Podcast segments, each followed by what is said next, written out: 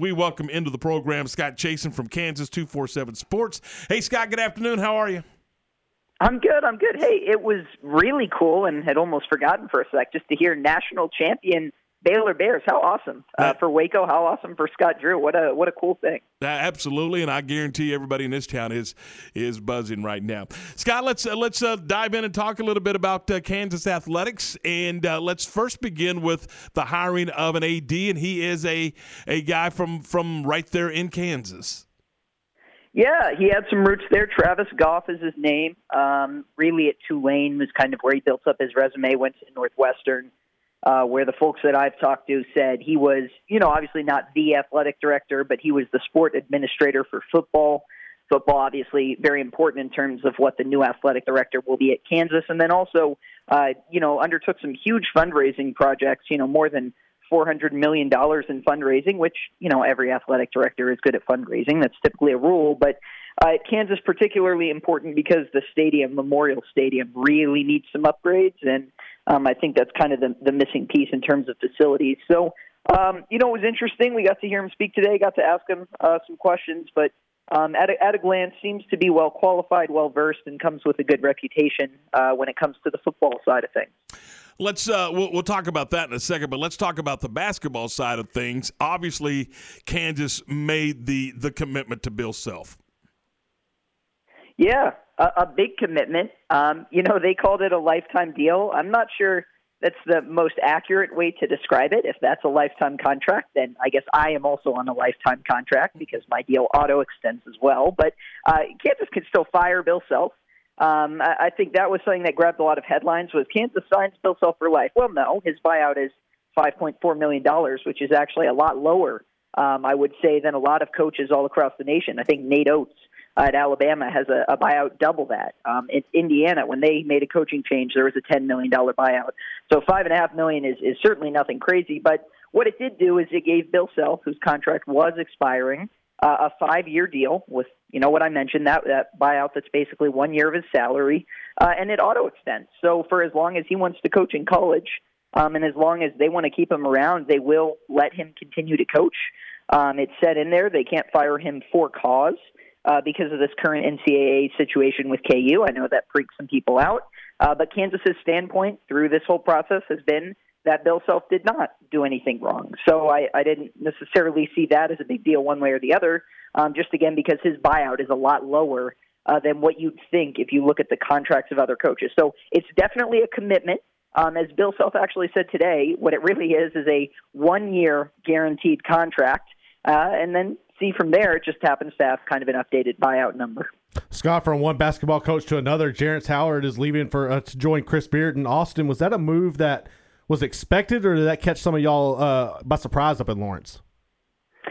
Not necessarily by surprise, just because the staff had been together so long, and I think – uh, Jerrance Howard's well respected for what he did in Lawrence. I mean, he brought in what half the players on the current team, or, or on the most recent one. When you you know think about guys like Marcus Garrett or or David McCormack or whoever, but uh, you know I, I think he's a, a very good assistant coach. Obviously, an up and comer. Um, I think he'll get a great opportunity at Texas. And you know, talking to Bill Self today, the thing he told me was that uh, you know he was surprised actually by how much interest there had already been um, in filling that position. He told me he's in no hurry um, especially because of the, the transfer portal and how that's changed recruiting. Um, he said there's no urgency to you know make sure you have enough assistants to get out to all these places and recruiting, especially you can't right now, obviously because of the dead period. Uh, so he said they they promoted Jeremy Case, who used to play at KU. He was a video coordinator. Uh, they put him in that role for now. Um, Self said they'll see how it goes, and yeah, he told me it could go through the summer, and and you know if they get a guy they like or a person that they like and a candidate they want to move forward with, they will. Um, if it's Jeremy Case, it's Jeremy Case. But uh, I got the sense that they're pretty relaxed about that, um, and, and that wasn't too concerning. You know, Self said he's happy uh, for Jerrance Howard to get that chance at Texas, um, and then he also said, "Hey, there are some chances to do some things better." Uh, so I don't think the program is necessarily panicking in that regard. Uh, you had mentioned the transfer portal, and then the, the Jayhawks had uh, Drake transfer Joseph Yesufu today. What are the expectations for him, and do you expect more transfers to head to Lawrence? Yeah, I mean, it, it's crazy to think about how much this team will be different. I mean, I think that's now like six incoming players uh, when you look at everything, which, um, I mean, that's half a college basketball roster. And certainly there's a spot for at least one more, and and you know maybe two more, depending on if Ochai Agbaji decides. Uh, you know, if he gets the feedback that tells him that he could potentially, you know, be an NBA draft pick or do something at a professional level, who knows? Maybe, uh, maybe Kansas has two spots to fill. So, uh, yeah, I, I think there are high expectations for him. I mean, the just the way he ended the year, averaging, you know, like close to 25 points a game in his last nine games, had some really explosive uh, scoring performances down the stretch. Really came on late. Uh, a little bit of an undersized guard, certainly a very athletic guard. Had arguably the, the highlight dunk of the NCAA tournament against Wichita State. Uh, should be in a position to compete for a starting spot, the way I see it. Um, you know, it depends on if Marcus Garrett uh, does come back. It seems very likely that you know he was a senior last year. He's going to go to pro ball, but you know, in the scenario that maybe he just gets really bad feedback uh, from the NBA level, and they say, "Hey, you improve on this one thing, and we'll love you," um, then maybe that reshuffles the deck a little bit. But uh, right now, I think he's in probably a pretty good position to start.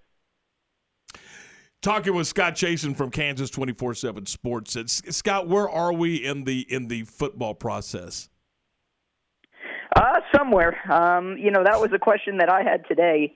Uh, you know, the first thing I asked Travis Goff was, "Yeah, hey, what what is your process? What's your timeline? What you know, do you have a preference?" And his answer, and I respect this answer. I don't think it was just uh, whatever the AD equivalent of coach speak is. Was you know, hey, it's day two of my job it would be irresponsible for me to have come in here with a plan without knowing things and say this is exactly what we're doing. And I, you know, I, I believe that to an extent. To another extent, I'm sure there are candidates he's thought about or a direction that that he's mapped out. But he said he really wants to do a, a better job of listening, uh, taking in information, talking to people who know the program, uh, and maybe figuring things out that way. And you know, for what it's worth, that is in contrast to Jeff Long. I'm not saying Jeff Long came to Kansas with a lot of things um, necessarily predetermined, but one of them was that football coaching situation. Uh, you know, Kansas was looking for any way to get David Beaty out of there and bring in Les Miles, and that's okay. Um, and certainly, if it works out, it's okay. Um, but there wasn't much wiggle room in that. I mean, the day he was hired, that's you know pretty much. I remember getting a text from an editor who was like, "You should run a story on if Jeff Long will hire Les Miles," and that person didn't have any special information you know, they were just uh, suggesting I should look into something because they had that connection together. They had that tie at Michigan, and Les Miles had been like a, a name floated out in Kansas specifically for years and years and years. Like anytime a new AD got hired, it was, or anytime a new coaching spot opened or something, it was Les Miles, Les Miles. You know, so uh, I don't necessarily think it's a bad thing, but you know what that leaves is a lot of ambiguity. Um, we don't know where he is in the process. I have to imagine he'd want to move it along quickly. Uh, Kansas is already a few practices in uh, in terms of spring. So that would tell me, hey, let's get a coach in if you're getting a coach in. Uh, but at the same time, you know, the players, recruits really like Emmett Jones, uh, the interim coach there. So it wouldn't shock me uh, if they wrote it out with him a little while either. And that's where I was going to go next is spring practice. What, how are things going there? Uh, you know, obviously I know Jones is doing a good job stepping in, but what are the biggest takeaways coming out of spring practice so far? Well, the biggest, the, the number one takeaway is how much the players like him, uh, and and that's no surprise. I mean, they were openly campaigning for him on on social media to be the interim coach before he was named interim coach, uh, and that's continued. By the way, they want him to be the head coach. They really like him. Recruits feel the same way. Um, you know, at the same time, that that shouldn't necessarily dictate the direction of your program.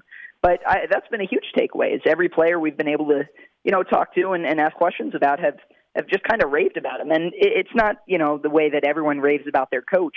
You know, they mentioned specific things about his energy, about uh, being able to walk into his office and talk to him. And, you know, you've had players unprompted say, you know, it wouldn't surprise me if he just stayed the head coach because that's the type of person he is. That was actually a, a fifth year senior uh, who gave that quote to me when I asked about it uh, a while back. So, you know, I think that's been a big takeaway.